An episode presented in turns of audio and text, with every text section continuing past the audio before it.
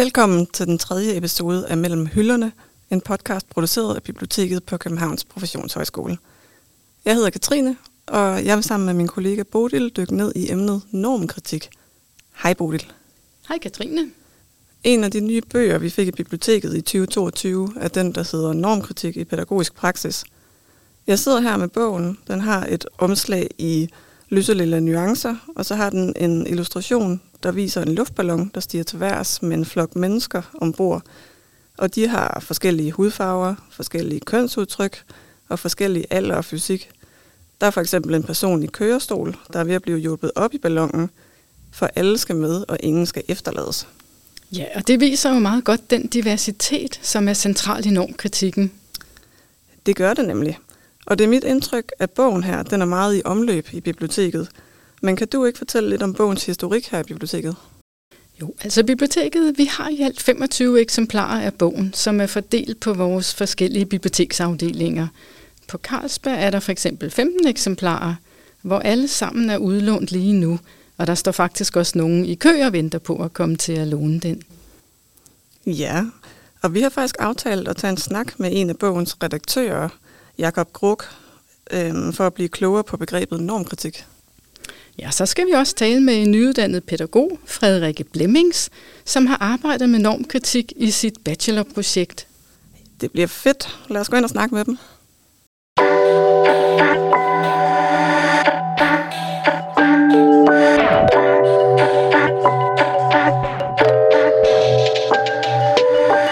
Ja, så sidder vi her i studiet, og vi har fået besøg af Jakob og Frederikke, der vil gøre os lidt klogere på normkritik.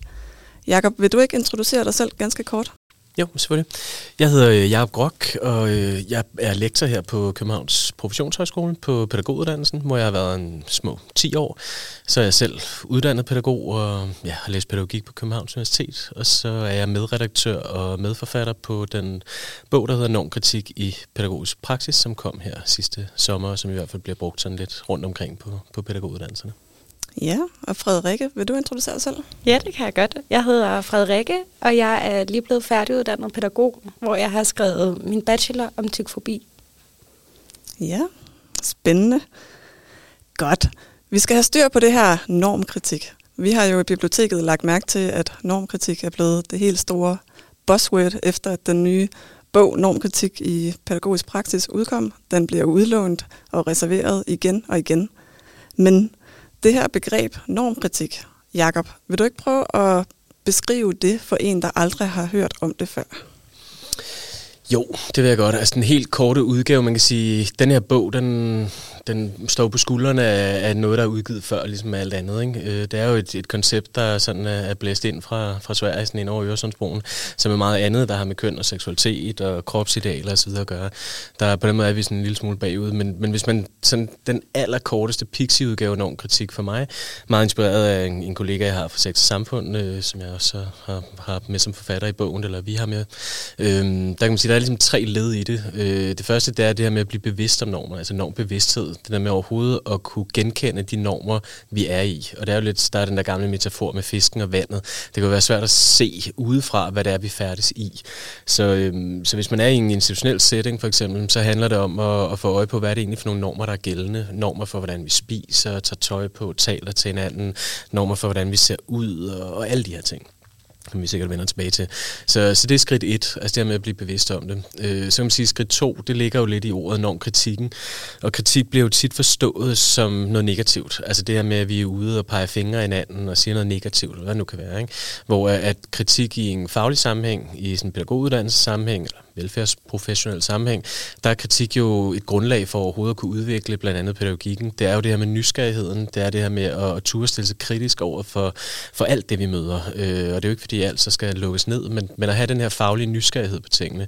Og i det her, øh, kan man sige, den her ramme, der er det jo selvfølgelig nysgerrigheden på normerne. Det vil sige, at vi bliver kritiske på, særligt hvad er det for nogle normer, der begrænser øh, børn, unge og voksnes deltagelsesmuligheder. Øh, og det er selvfølgelig, fordi vi i lovgivningen har nogle krav, der hedder, at vi skal sikre sikre en altid udvikling, for eksempel på dagtilbudsområdet. Vi skal sikre lige deltagelsesmuligheder.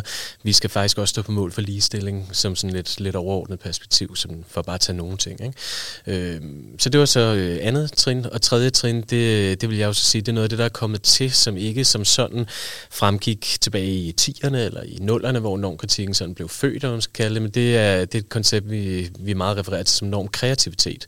Øh, og kreativiteten er jo der, hvor man kan gå ind og faktisk øh, bruge humoren også. Øh, der er mange, der sådan har en eller anden idé om, at hvis man skal være normkritisk, så skal man være sådan sur, øh, gerne sådan lidt øh, 70'er øh, kritisk marxist-type, hvor at, at normkreativiteten netop lægger op til det her med at lave sjov med det. Altså tage nogle af de meget firkantede normer, der kan være, og så prøve at, at få dem til at blive morsomme, sådan, så man ligesom lægger et, et fokus på, på det, der er det almindelige, det normale, det sunde, og siger, hvordan blev det egentlig det? Og så kreativt med at udfordre det. Øh, og det kunne være at udfordre prinsesseidealet, eller udfordre idealet om, øh, hvor meget man nu skal have været til fitness, eller udfordre idealet om, hvordan man gør sit køn og sådan noget. Og lave lidt sjov med det her med, at nogle børn for eksempel kan finde på at sige, nej, men altså, der, der findes ikke langhårede drenge og, øh, og mænd. Det, det er piger, der er langhårede. Samtidig med, at de sidder i et rum, hvor der sidder en langhåret mandlig medhjælper, en langhåret mandlig pædagog, og tre fra deres egen klasse er langhårede, og hedder Dennis og Ahmed for eksempel. Ikke? Så, så der, der kan være noget i enorm kreativiteten, som på en eller anden måde kan hjælpe med at, at udfordre de normer, der begrænser. Jakob, du sagde, at begrebet normkritik opstod i nullerne. Men opstod det bare ud af det blå, eller har det nogle tråde tilbage i tiden? Kunne du fortælle lidt om den historiske baggrund for begrebet normkritik?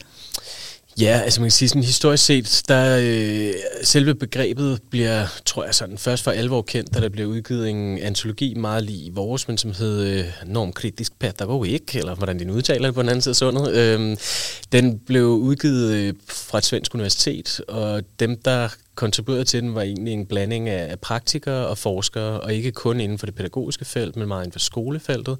Øh, og noget af det, de ligesom havde fokus på dengang, det var egentlig at afdække øh, noget omkring mobning i den svenske grundskole. Øh, og nu kan man sige, nu, som jeg også sagde, så er Norge er jo, er jo noget foran Danmark i forhold til at have de her øh, vinkler på, på nogle af de her sociale kategorier.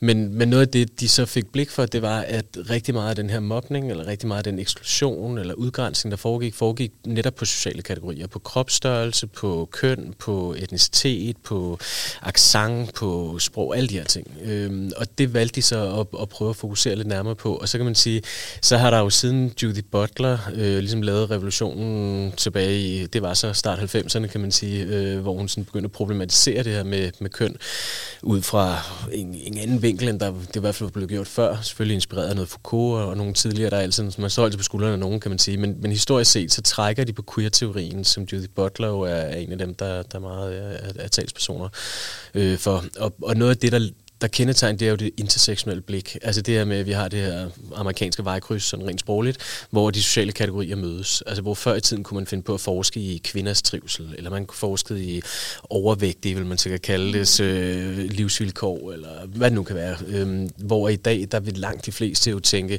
man er jo ikke bare i gåsøjne en overvægtig eller tyk, man er jo ikke bare kvinde, man er ikke bare etnisk minoritet, men det vil sige, at, at det, det er noget specielt at være etnisk minoritets pige i forhold til at være etnisk minoritetsdreng, fordi der er nogle andre ting, der spiller ind. Øhm, så historisk set kan man sige, der bygger det oven på det, og så hvis man skal gå sådan mere internationalt, så øh, er der sådan som Kevin Kumashiro, som øh, har arbejdet meget med noget, han kalder anti-discrimination og anti-discriminatory pedagogy, altså hvor man simpelthen går ind og, og kigger på diskrimination som et bredere felt, ikke? men som også både har altså, ja, køn, seksualitet, etnicitet osv. i sig. Ikke? Ja, godt. Øhm, altså jeg synes jo, når jeg sådan hører det, at det er fuldstændig common sense, at man skal være lidt kritisk over for normer og prøve at se væk fra den her kassetænkning, fordi der skal være plads til alle, øh, tykke eller tynd, uanset seksualitet og køn. Øhm, men som du selv sagde, så er der også nogen, der er lidt skeptiske over for det her begreb normkritik. Og nu tænker jeg, øh, når du som underviser øh, tager det ud i klasserummene her på pædagoguddannelsen, hvilken respons får du på det? Meget blandet, for altså, der er sket meget bare på de sidste 10 år. Nu har vi undervist kønsseksualitet og mangfoldighed som forløb siden 2014, ikke? siden den bekendtgørelse kom. Øh, jeg synes, der er sket meget, selvfølgelig også, fordi der så er kommet en del materiale, altså litteratur på baggrund af, at det er blevet et forløb på, på en uddannelse. Men der er jo mange, der sidder og har ligesom dig, øh, at jamen, det er jo bare common sense. Selvfølgelig skal vi behandle alle lige og, og ordentligt og alt det her, og så får de måske nogle redskaber, de får en lidt bredere begrebsforståelse med nogle af de begreber, vi bruger, repræsentation, forforståelse og hvad det nu end kan være. Øh, men der vil helt klart også være nogen, der for eksempel har læst øh, Jordan Petersons 12 regler for livet, og har en meget bestemt oplevelse af, hvad det vil sige at være maskulin, eller hvad det vil sige at være mand. Øh, og, og der vil være en masse, der har fulgt med i nogle af de debatter, der er i medierne, hvor der bliver snakket meget omkring sig som identitetspolitik, og det bliver gjort meget til sådan et, et venstreorienteret perspektiv, altså det bliver placeret politisk, hvor at man kan sige, når vi underviser pædagoguddannelsen, så er der jo ikke noget politisk i det som sådan. Øh, man kan selvfølgelig sige, at pædagogikken tit har en tendens til at kigge på de udfordredes vilkår, eller dem, der lever i udsatte positioner, eller er svage, eller hvad man nu vælger for et ord. Øh, og der kan man sige, der kommer normkritikken jo i spil, fordi at det jo tit er normerne, altså flertalsnormerne, der gør, at der er nogle minoriteter, der bliver udgrænset, og på en eller anden måde får sværere ved at, at opnå samme øh, livsbetingelser, som dem, der kan leve op til majoritetens øh, normer. Ikke? Øh, så, så jeg vil sige, at jeg, jeg møder en del modstand øh, lidt forskellige årsager, kan man sige. Altså der kan være nogen, der har modstand på, at vi skal behandle alle lige på hudfarve, fordi de vokser op i en familie eller en kultur, der, der på nogen måde har i talesættelse af det her med, at Danmark er jo et klassisk kristen hvidt land osv. Ikke? På den anden side, så kan jeg have nogle, nogle studerende, der, hvis de, deres familie er indre mission, eller måske meget katolsk troende, det kan være nogen inden for nogle muslimske segmenter, der kan have svært ved, ved snakken om homoseksualitet, og ved snakken om det her med, at der findes mere end to køn. Øhm, og det er ikke noget, jeg som sådan gider at diskutere i min undervisning. Der er noget, jeg er nødt til at fortælle, sådan er det. og så er der andre ting, hvor vi mere kan diskutere nuancerne i det.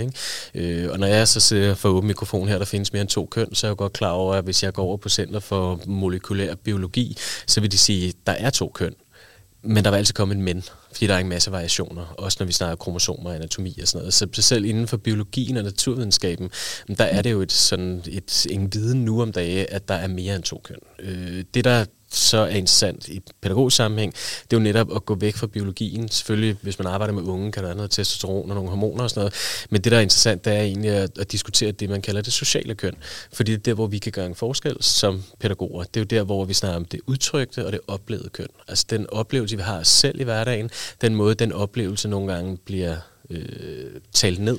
Øh, den oplevelse, vi har som, vi siger så, men den oplevelse, man kan have som minoritet, som går på etnicitet osv., det er jo også en, en oplevelse, der er nogen bliver underkendt. Så, så hele det her med oplevelsen og, og udtrykket, det er egentlig mere det, det kommer ind på. Hvor biologien, den, den beskæftiger vi os jo ikke så meget med. Og det, det skal man nogle gange lige have styr på i starten af undervisningen, så vi ikke ryger tilbage i sådan nogle hulelignelser og, og sådan, ja, alle de her ting, der kommer frem nogle gange. Ja, det giver god mening. Øhm, og apropos undervisning, så kan det være, at vi skal vende om mod øh, en, der for nylig har haft undervisning her på stedet. Ja, Frederikke, du er jo lige blevet færdiguddannet som pædagog og har dermed lige skrevet dit bachelorprojekt. Vil du fortælle lidt om, hvad du skrev om, hvad har du undersøgt, og hvordan har du brugt normkritik i dit bachelorprojekt? Jo, jamen det kan jeg godt. Øhm, jeg har skrevet om tykfobi, og tykfobi er det her kropslige hierarki, hvor at den tykke krop er under den tynde krop. Så det har jeg undersøgt. Det har jeg undersøgt ude i en ungdomsklub, og har ligesom både kigget på, på sundhed, men også på normkritik. Øhm, det her med, at vi er ligesom, vi er jo i et samfund, hvor der er, der er nogle kropsidealer, og dem som der er, der falder ude for normen, eller hvad man kan sige. Altså den tykke krop, den bliver enormt udskammet, øhm, og ligger ligesom uden for de sådan skønhedsidealer, som der, der er. Og så er der noget forskning, som der viser, at hvis man er tyk, så har man sværere ved at finde job, og folk går ud fra, at man er usund og så videre. Øhm, så det er egentlig værd at gå ind og kigge lidt nysgerrigt på de her ting.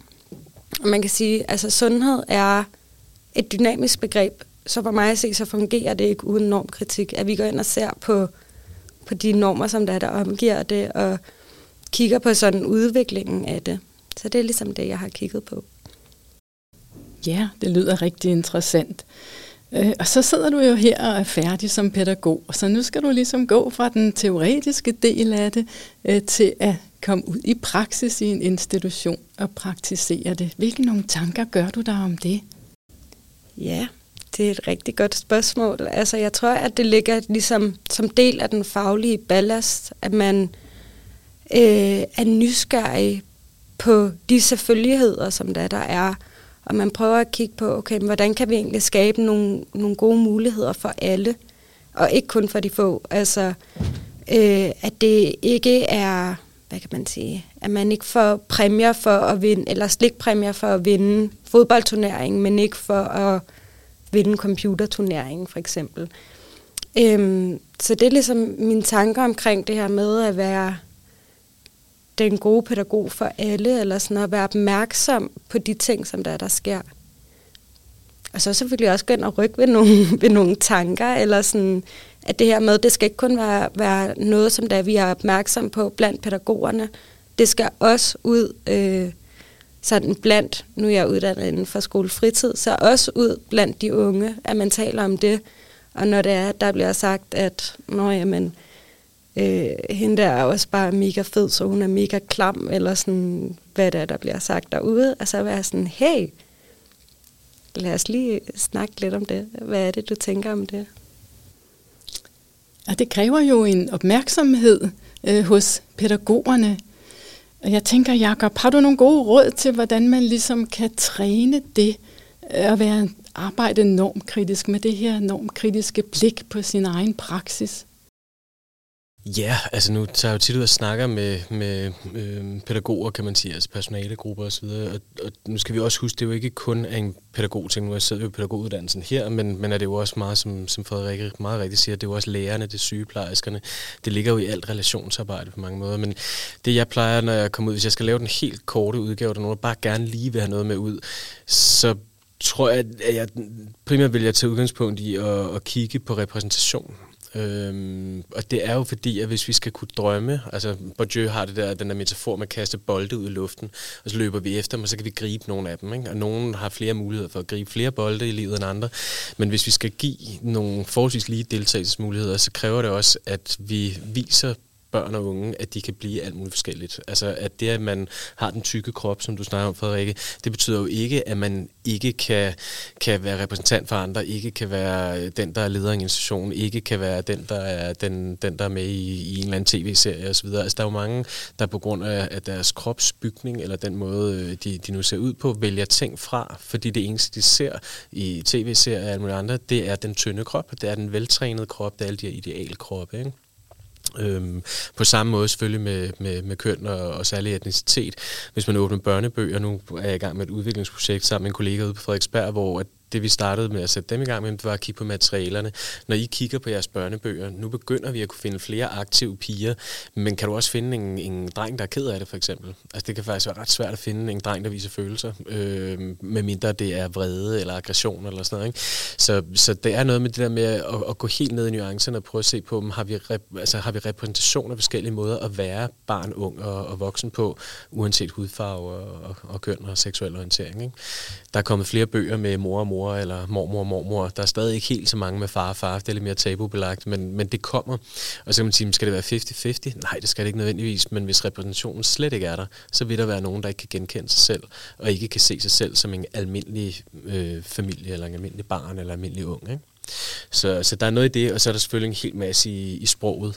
Øh, altså, hvordan i tale sætter vi, vi ting. Ikke? Nu var jeg lige ude på Nørrebro i dag med, med et kulturmødehold, og nu har jeg været der så mange gange, så ham, den lidt rowdy øh, pædagog derude øh, på, på legepladsen der, han er sådan, Ah, Jamen, altså, så har vi jo ikke så mange øh, pigeaktiviteter. Nå nej, nå nej, nå nej, det findes jo ikke. Øh, altså, der findes jo ikke drenge pigeaktiviteter, men vi har ikke så mange, og så kan man se, så, så kører det hele på ham, fordi han, han er jo sådan kvæg, at jeg har stillet nogle spørgsmål så mange gange, så er han jo med på, om fan, altså du er jo ikke at sige pigeaktiviteter, men, men det tager tid, ikke? altså særligt det sproglige, fordi det ligger så meget på ryggraden. Ikke?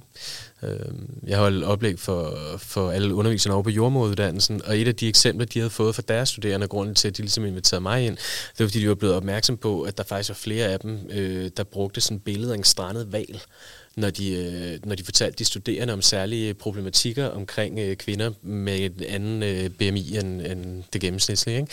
Altså, det er jo heller ikke skide heldigt, at man viser et billede til studerende af en strandet val, når man snakker om en, en kvinde, der ikke lever op til et eller andet øh, sundhedsstyrelsemål. Altså, og, og sådan noget vil de jo gerne, det er jo selvfølgelig et, et meget groft eksempel, men, men alle nuancerne i, hvordan de ligesom snakker om den, den rigtige familie, den rigtige måde at være kvinde på, når man skal føde og sådan noget, bare for at tage den lidt på, på tværs ikke? Mm. Af, af professionerne også. Ikke? Jeg synes ikke engang, at det er et særligt groft eksempel. Altså, det er rigtig meget det, som det er, at jeg har set derude. Ja. At, altså, ja. uden at stille spørgsmålstegn ved det overhovedet. Så mm.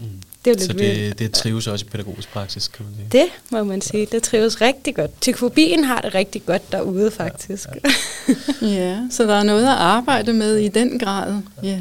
Altså, jeg kan jo godt blive lidt grov nogle gange, når, når pædagoger spørger ind til det, så der har lige været en undersøgelse i BUPL's øh, blad Børn og Unge, hvor de har adspurgt, jeg ved ikke hvor mange pædagoger, men 50 procent af dem kønsopdeler børnene, ikke? og ser ikke noget problem i det. Så er der nogen, der har en eller anden form for ligestillingsdagsorden øh, med det. Meget få i Danmark, vil jeg sige. De fleste gør det ubevidst, fordi det er lettest, fordi det har vi altid gjort, alle de argumenter.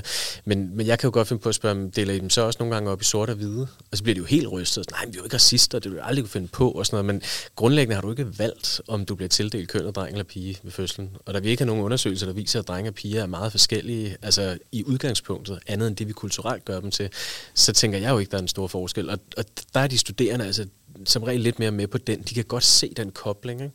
at der er noget, der hænger sammen i forskellige måder at blive minoriseret på, som vi kalder det. Altså den proces, hvor man ligesom bliver, bliver den anden, eller bliver ekskluderet. Ikke? Så øhm, ja, så det er sådan, der kan nogle sammenfald. Ja, tak Jacob. Frederikke, til sidst så vil vi lige høre dig om, fordi nu er vi jo fra biblioteket. Hvordan har du brugt biblioteket i løbet af din studietid her i KP? Øhm, altså jeg har brugt det rigtig, rigtig meget, både til sådan at bruge pladsen der til at sidde og skrive på, men også at der er, altså, der er meget godt materiale at hente. Nu kan man sige, at der er ikke så meget om tykfobi, øh, sådan helt specifikt, men så er der enormt meget om normkritik, og også hvad kan man sige, øh, nogle af de andre perspektiver, eller sådan, jeg har brugt meget for K og sundhedspædagogik for eksempel, der er der jo helt vildt meget at hente. Så jeg vil sige, at jeg har været flittig bruger af det. Det er godt at høre, Frederikke. Tak skal du have. Ja, men vi siger tak til Jakob og til Frederikke, for at I vil medvirke her og gøre os alle sammen lidt klogere på emnet. Tak skal I have. Tak. Velkommen. tak fordi I måtte være med. Ja, tak for det.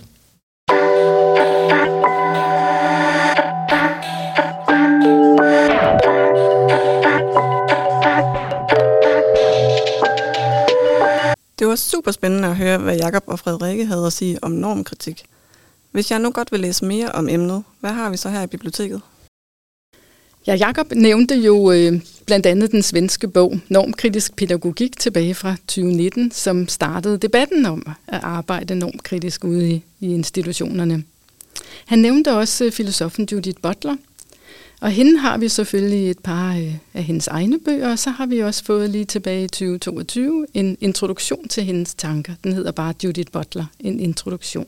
Så kom Jakob også ind på, at der i et af de nyeste numre af Børn og Unge, nummer 1 her fra 2023, var et helt tema om kønsopdeling ude i daginstitutionerne. Så der kan man jo også dykke ned i det nummer af Børn og Unge. Udover det, så vil jeg lige nævne en ganske lille hurtig læst bog, der hedder Han, Hun, Hen. Opdrag til ligestilling og mangfoldighed, den er tilbage fra 2021. Og den indeholder 10 helt konkrete bud på opdragelse af børn. Den henvender sig både til forældre og selvfølgelig også til pædagoger og til pædagogstuderende. Udover det, så har Professionshøjskolen VIA tilbage i 2020 udarbejdet et katalog, de kalder normkritisk og normkreativ pædagogik i aktuel praksis. Og det er en udløber af et bubbelstøttet forskningsprojekt om normkritisk og normkreativ evalueringskultur i dagtilbud. Inde i vores øh, bibliotekets base ligger der selvfølgelig et link til den her online pjæse. Og udover det, så har vi jo i biblioteket rigtig mange bøger om inklusion, marginalisering, etnicitet, kultur og meget, meget mere, som kan passe i det her tema. Jamen, det lyder som om, der er rigtig meget at dykke ned i omkring normkritik og de emner, der knytter sig til det. Men hvis jeg nu gerne ville finde endnu mere, hvis jeg for eksempel skulle skrive en opgave om normkritik, kan jeg så få hjælp til at søge litteratur i biblioteket? Det kan du i hvert fald. Vi sidder inde i biblioteket alle hverdag og er klar til at hjælpe dig og de andre studerende med alle former for søgninger. Det lyder bare rigtig godt. Tak for i dag, Bodil. Tak for i dag, Katrine. Du har lyttet til Mellem Hylderne, en podcast af KP Bibliotek. Denne episode er produceret af Christian Hansen, Carsten Rosenkrantz, Katrine Funding Højgaard, Case Abdallah Katib og Bodil Vejleborg.